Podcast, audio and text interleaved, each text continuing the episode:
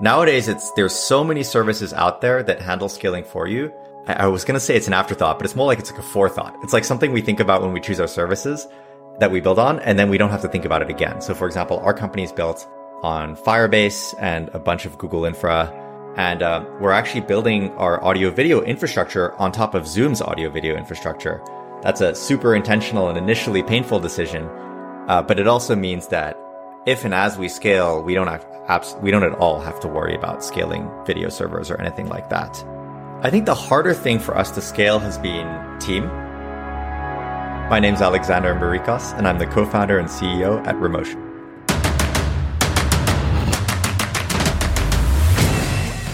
This is Code Story, a podcast bringing you interviews with tech visionaries who share in the critical moments of what it takes to change an industry and build and lead a team that has your back.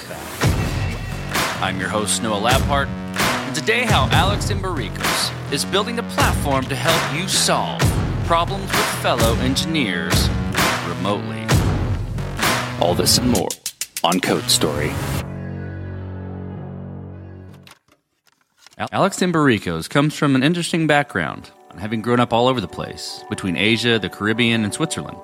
He came to the States for college and found his way into software after a stint in aerospace, ultimately interested in the intersection between business and building technology. Outside of tech, he loves to play badminton, and when asked what his favorite food was, well, it is his mom's food. After his prior startup failed, Alex still had the urge to build something. He met his now co founder, and they started to explore ways to connect people online. What they noticed was that most video chat tools were created around a presentation, but not around solving problems together. This is the creation story of Remotion.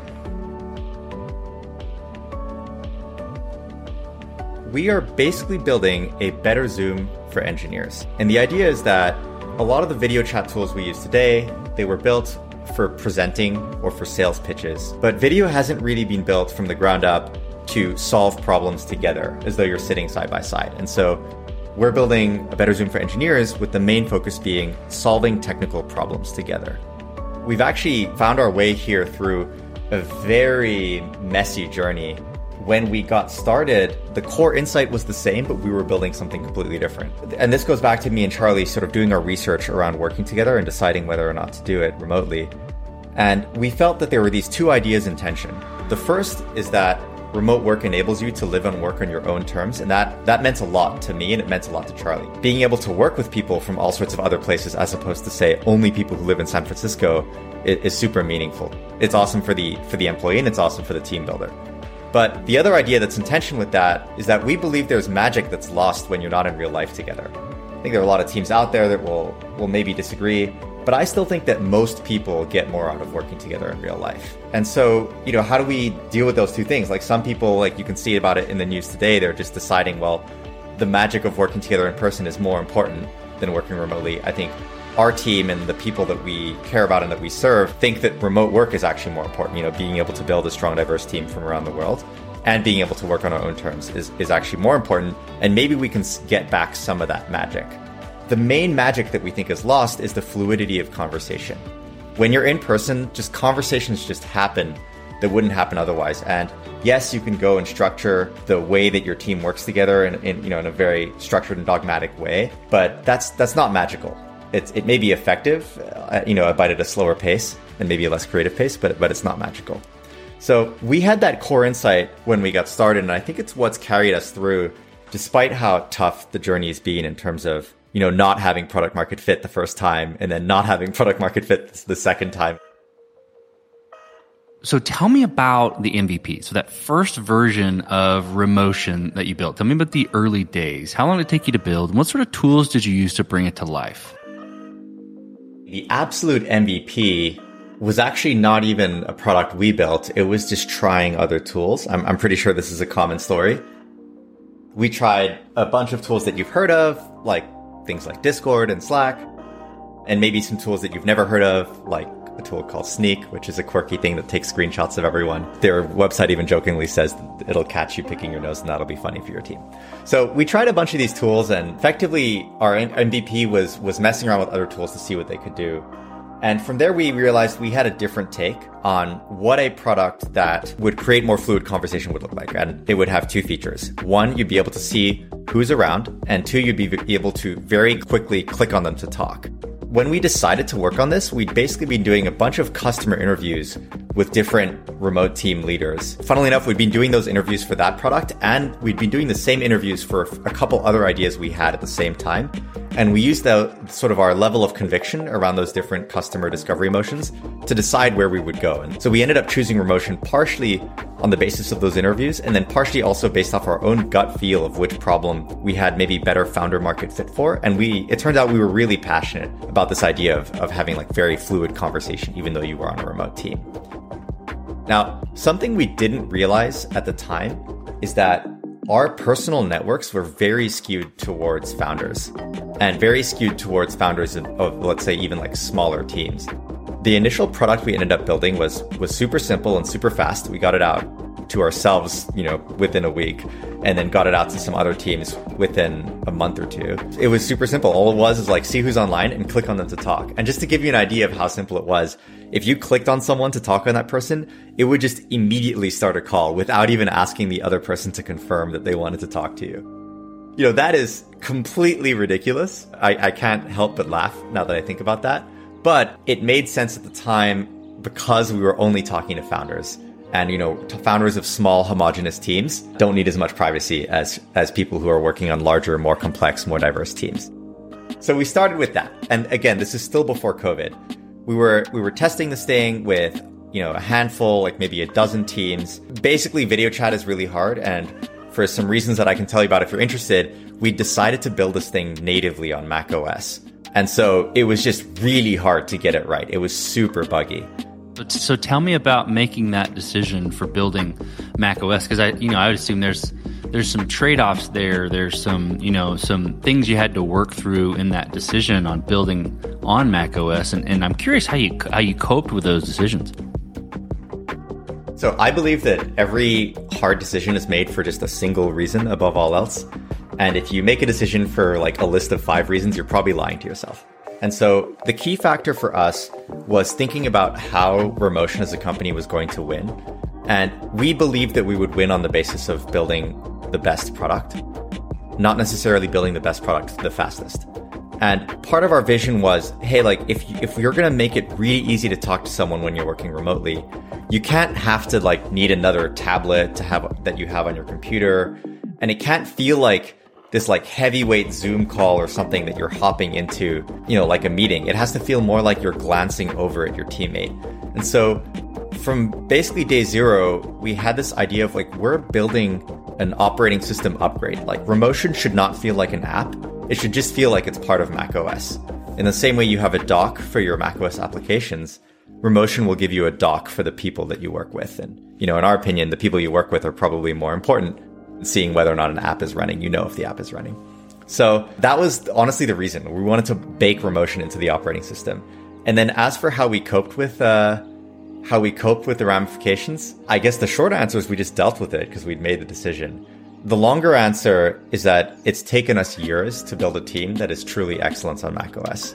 None of us knew macOS when we got started. We were kind of just hacking it. We definitely got somewhere, but as I mentioned, the app was pretty buggy. In the early days, we kind of propagated that mistake by hiring really smart generalists. You know, still working with some of those people and they're they're amazing, but in retrospect, I think we could have done what we did recently earlier, which was hiring experts who know the platform really well. It turns out macOS is a, is a sort of unusual and quirky platform. The people who work on this are, are wonderful, but hard to find. And so that's been the biggest thing, I think, is just hiring experts rather than believing that, um, you know, as generalists, we're just going to figure it out. So, so take me through product progression, where you took it from there, how you know how you matured it, and how you go about building your roadmap. How do you figure out what is the most, the next most important thing to build or to address with Remotion? The general way that we've been looking at roadmap is from what we're hearing from customers, we have an idea of, of what what the long term product that they need is and so we fi- figure out like video chat just take it takes a lot of time to build these things. And so we look at the long term vision and then we try to break it down into like what units of this can we ship earlier so that A, we can learn faster and then B, so we can deliver value faster, even if it's not the, the overall thing. And this is absolutely nothing new. This is, I think, what everyone does. I think actually the, the more interesting question within that is, well, okay, how do you know what your customers are looking for? And we've changed the way that we find out what customers are looking for many times throughout the company's history. So when we got started, we were just working with a handful of people we knew. And as I mentioned, we didn't really recognize how skewed that audience was. And we did that for a few months. And then COVID hit. And so we had this product that was still buggy and just built for, you know, this, this handful of people. But we we kind of felt even though we weren't ready, both an obligation to put it out there and see if people could use it.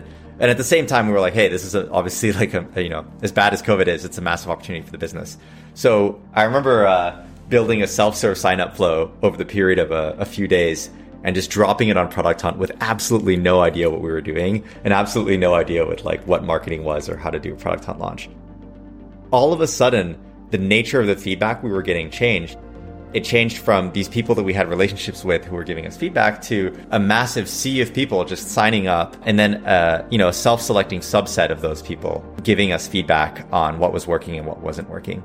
And what was interesting is that in those first months after launching on product hunt things were going pretty well. It was like a little bit of the startup dream bunch of feedback a lot of that feedback you know customers were saying they loved Remotion and the things to fix were super obvious. It was just like, hey, you have these bugs. It's like if you do a Remotion call and a Zoom call at the same time, your camera breaks until you restart your computer. So I would say that road mapping then was pretty easy. We were just looking at the most urgent problems to fix. Road mapping got harder in the fall of that year, though, when we hit what really felt like a ceiling in terms of growth and it started feeling like actually people didn't want our product. And, you know, our product was seeming like a bad idea, not only like a neutral idea, but a bad idea to a lot of the people we spoke to. And, you know, people weren't retaining, people weren't signing up. And we looked through as much of the feedback as we could that we were receiving from people and we just couldn't, couldn't figure it out. I remember at that time, actually, we made kind of an unusual decision, which was we shut down signups and put up a wait list so that we could use that as a forcing mechanism to get on a call with everyone who was signing up and at that point in time, we would ask them like, why are you here? Why are you signing up for the product? And being able to ask them that before they tried the product was actually super helpful for us because we realized that they were signing up for something different than what we'd built. At that point in time, people were signing up and they were like, yeah, your product looks like very social and friendly. And like, I feel like I want my team culture to be like that. And it's interesting because that's different than what we'd built. We'd built a product that was designed to make calling someone as frictionless as possible. And so that led to the pivot from Remotion 1.0 to Remotion 2.0, which basically was refocusing the company around spending time together socially as kind of like the hardest problem to solve remotely. Interestingly, when you do your signups through concierge calls, you can end up skewing the product you build to be more of a product that works top down because you have the opportunity to personally pitch every single person coming into the company. And so where we are today, even though we're pivoting, is that we actually still have self-serve signups, but we're much more thoughtful about finding ways to get in touch with customers, even though it's self serve. So let's switch over to team. So, how did you go about building your team, early days and now? And what do you look for in those people to indicate that they are the winning horses to join you? The first way we, that we built the team is, is uh, somewhat embarrassing we got a tip from someone that AngelList will host your job descriptions for free. So we just went ahead and dropped our, our job descriptions on AngelList. And what we didn't realize is that AngelList would then publish your job description to thousands and thousands of people. I remember, you know, it was like 9 p.m. or something. I just like wrote up these job descriptions, posted them on AngelList, which I, I did not think was going to publish them, and then woke up to 350 applicants for this like software engineering role. I'm embarrassed because at the beginning we weren't actually very thoughtful about where exactly we sourced people from. We just knew that we didn't want to hire a bunch of people who also lived in San Francisco. And so we ended up interviewing many of those applicants from AngelList. And I remember being in those interviews first time as a first time hiring manager, feeling very nervous about my ability to evaluate people and very insecure about actually my ability to say no to people. And so we managed to find a few people uh, in those early days who we're still working with today who are just absolutely amazing. But I would say that was on the basis of luck. That was how we did it in the early days. I will say the one thing that worked really well that we did in the early days is we polarized our recruiting outreach and we polarized our interview loop. So polarizing is, you know, it's a term in poker for you know making an outcome either really good or really bad. And so, for example, we would send recruiting emails pre-COVID, and the subject line of those was, "Are you passionate about Mac OS native apps and remote work?" If you're not passionate about either, you're not responding to that email, and most people are not passionate about either. But we got some people who were passionate about both of those things who never respond to recruiting emails to respond to us and to come all the way through the pipeline and start working with us because we were so clear and so focused on what we cared about as a company, right? We cared about remote work and we cared about building amazing native macOS software. And that was something that very few other companies cared about in combination. As for building the team, I think a lot of what we've done is is fairly standard in terms of building out, you know, what are your values? Uh, what are the values for people you're you're you're hiring? You know, much more robust interview loops, bringing in the entire team to interview everyone and really raising the bar now. So I think the team that we have now is, is absolutely amazing. It's been sort of this like really long, painful effort to learn how to interview and to learn how to say no to people uh, to get to this point.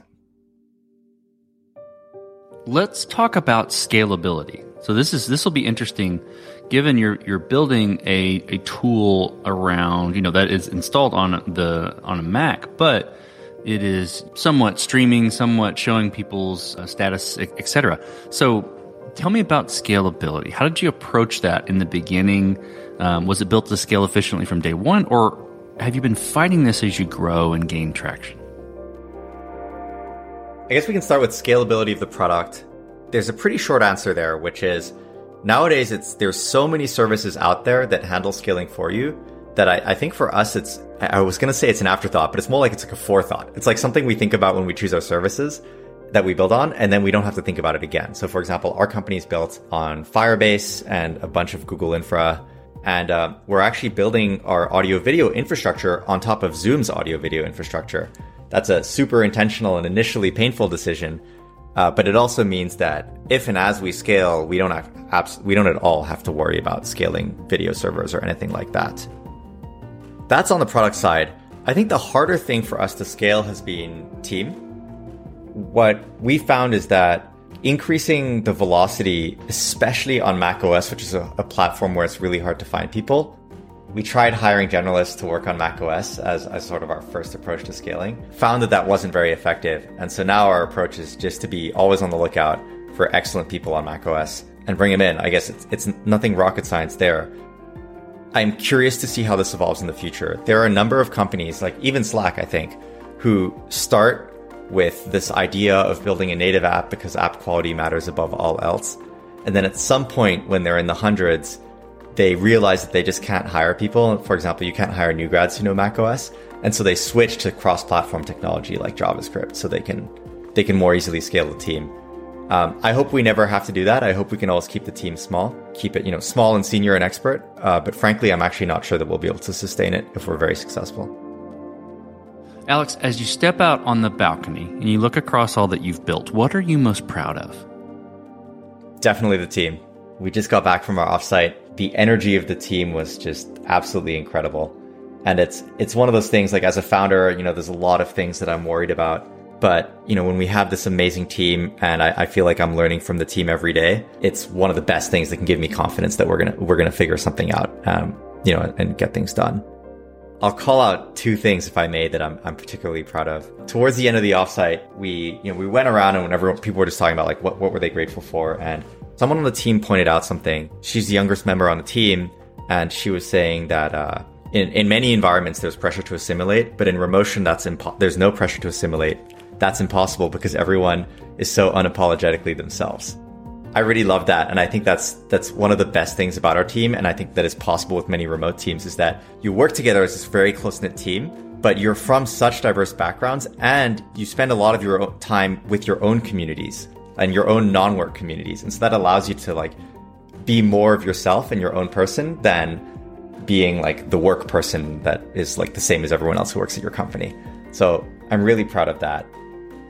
The other thing I'm proud of is is that despite my own sort of newness as a manager and my own insecurities about how to motivate a team to move quickly, this is honestly something I'm like very nervous about. Like what is the right level of urgency and stuff to create?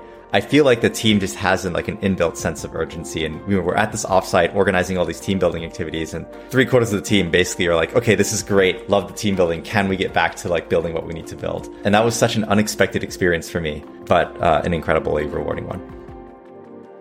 Let's flip the script a little bit. Tell me about a mistake you made and how you and your team responded to it. The most impactful mistake we've made was overestimating our amount of product market fit about a year ago. And then operating as though we had that product market fit for, for quite a long time, almost a year. From a human perspective, we actually did a small amount of layoffs a few weeks ago. And that's definitely the hardest thing I've had to do in my career. And I think that the, the reason that we had hired people who we didn't need to have on the team was because we'd overestimated our product market fit. So the impact obviously very severe and also severe in terms of just wasting time continuing to build the wrong thing when in fact we should have been taking a harder look at our foundation. I mean, in short, I, I think that we dealt with it following one of our company values, which is just to be kind and candid. We're, we're a very transparent company. And so it was one of these mistakes where maybe various people were feeling that we were overestimating our product market fit, but we were still sort of disagreeing and committing to the course of action that we'd chosen. And then at some point, as that, that feeling built, we decided to, we being I, paused and decided to hit, like take a hard look at our amount of product market fit. And so a few of us hit pause on our normal work and went and did a bunch of surveying. We basically opened our minds and said, okay, we're, we're going to go see like where we have deep sustained value. We realized that we have that value within engineering teams and we realized that it was opposite. Like it's, it's, it's like a full circle back. It was actually teams getting value for getting work done together, not for socializing. And so we we built all these features that we didn't need anymore. The team initially was super nervous. We kind of did this this interesting process of like an accelerating accelerated startup journey where we already have this amazing team and we already have a ton of customer relationships. So a lot of those early phases of figuring out like which audience do you want to serve, what value can you solve for them, how can you reach them? We kind of already had the basis of all of those. And so over the past few months, we've, we've been rebuilding rebuilding our, our foundation for what we're doing as a company. Um, and I think initially it was it was pretty nerve wracking as a leader, and a lot of the team was was worried about where that would take us. But what I found is that although we're starting from a lower point, like the slope of improvement at the company is so much steeper now because of that foundation that um, it's it's already feeling like it was the right call, and um, we're in a better place than we were before. Okay, this will be super fun, especially given some of our conversations already. What does the future look like for the product and for your team? So, long term, the core insight behind Remotion is the same that there's some magic that's lost if you're remote, but remote is still worth it. Right now, we're building a better Zoom for solving technical problems, but in the long run, we want to grow from solving for just engineers to solving for engineers and designers and people who work together, and basically eventually just for, for knowledge workers in general. So the future is, is still similar to what we were thinking a year or two ago, building this really highly crafted, amazing tool to use that makes working remotely feel a little bit more like you're sitting next to each other. In the near term, we're actually ignoring all our like weekly active user count graphs and like daily user count graphs and sign up graphs and all of that. And our, go- our next goal is to have literally 10 design partners who love Remotion, who use it every day and who see Remotion spreading within their companies. Like if you were in on a on a document that I was circulating today, it literally like is talking about, hey, what is the spec for the first thing we're going to give to our first design partner in January? Completely different time. The, the the future is completely different now from what it would have been a year ago.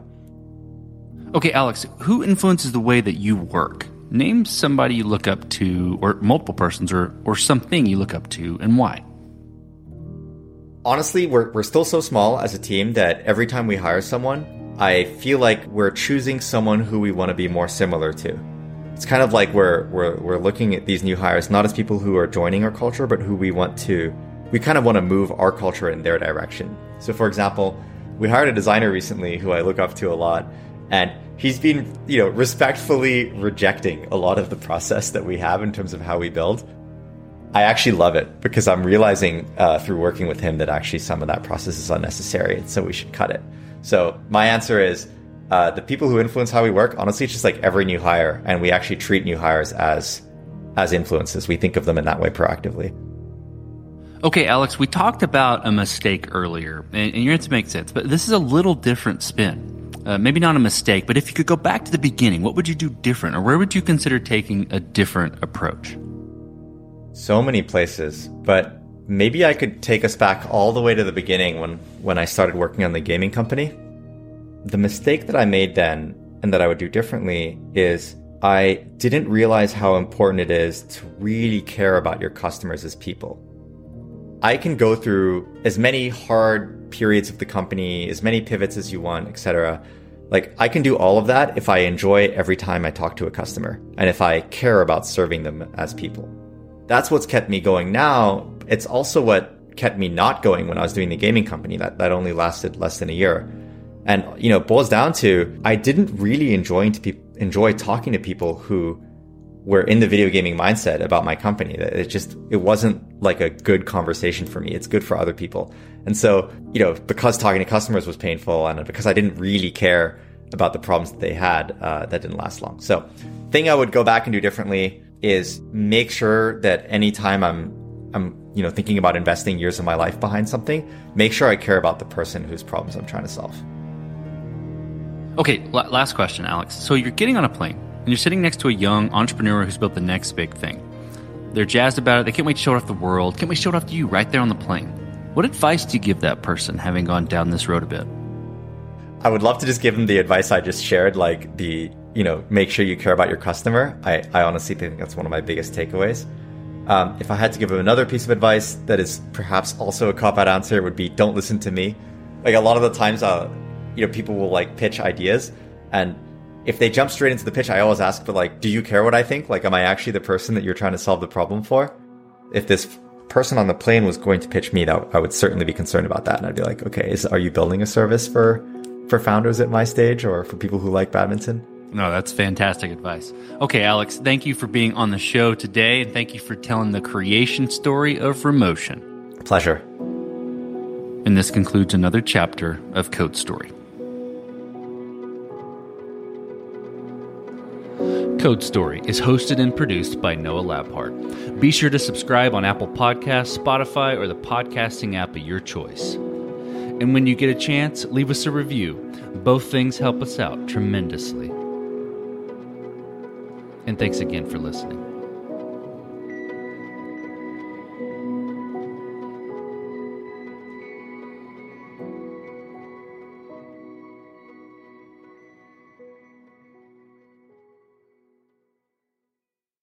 Introducing Wondersuite from Bluehost.com, the tool that makes WordPress wonderful for everyone. Website creation is hard, but now with Bluehost, you can answer a few simple questions about your business and goals, and the Wondersuite tools will automatically lay out your WordPress website or store in minutes. Seriously.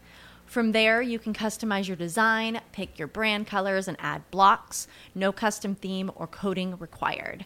You'll get content suggestions that you can keep or revise, and with Yoast SEO built in, we automatically help you get found in search engines. From step by step guidance to suggested plugins to an AI powered help bot, our built in tools make WordPress wonderful for everyone. Whether you're a beginner or a pro, you can join over 2 million Bluehost users. Go to bluehost.com slash wondersuite. That's bluehost.com slash wondersuite.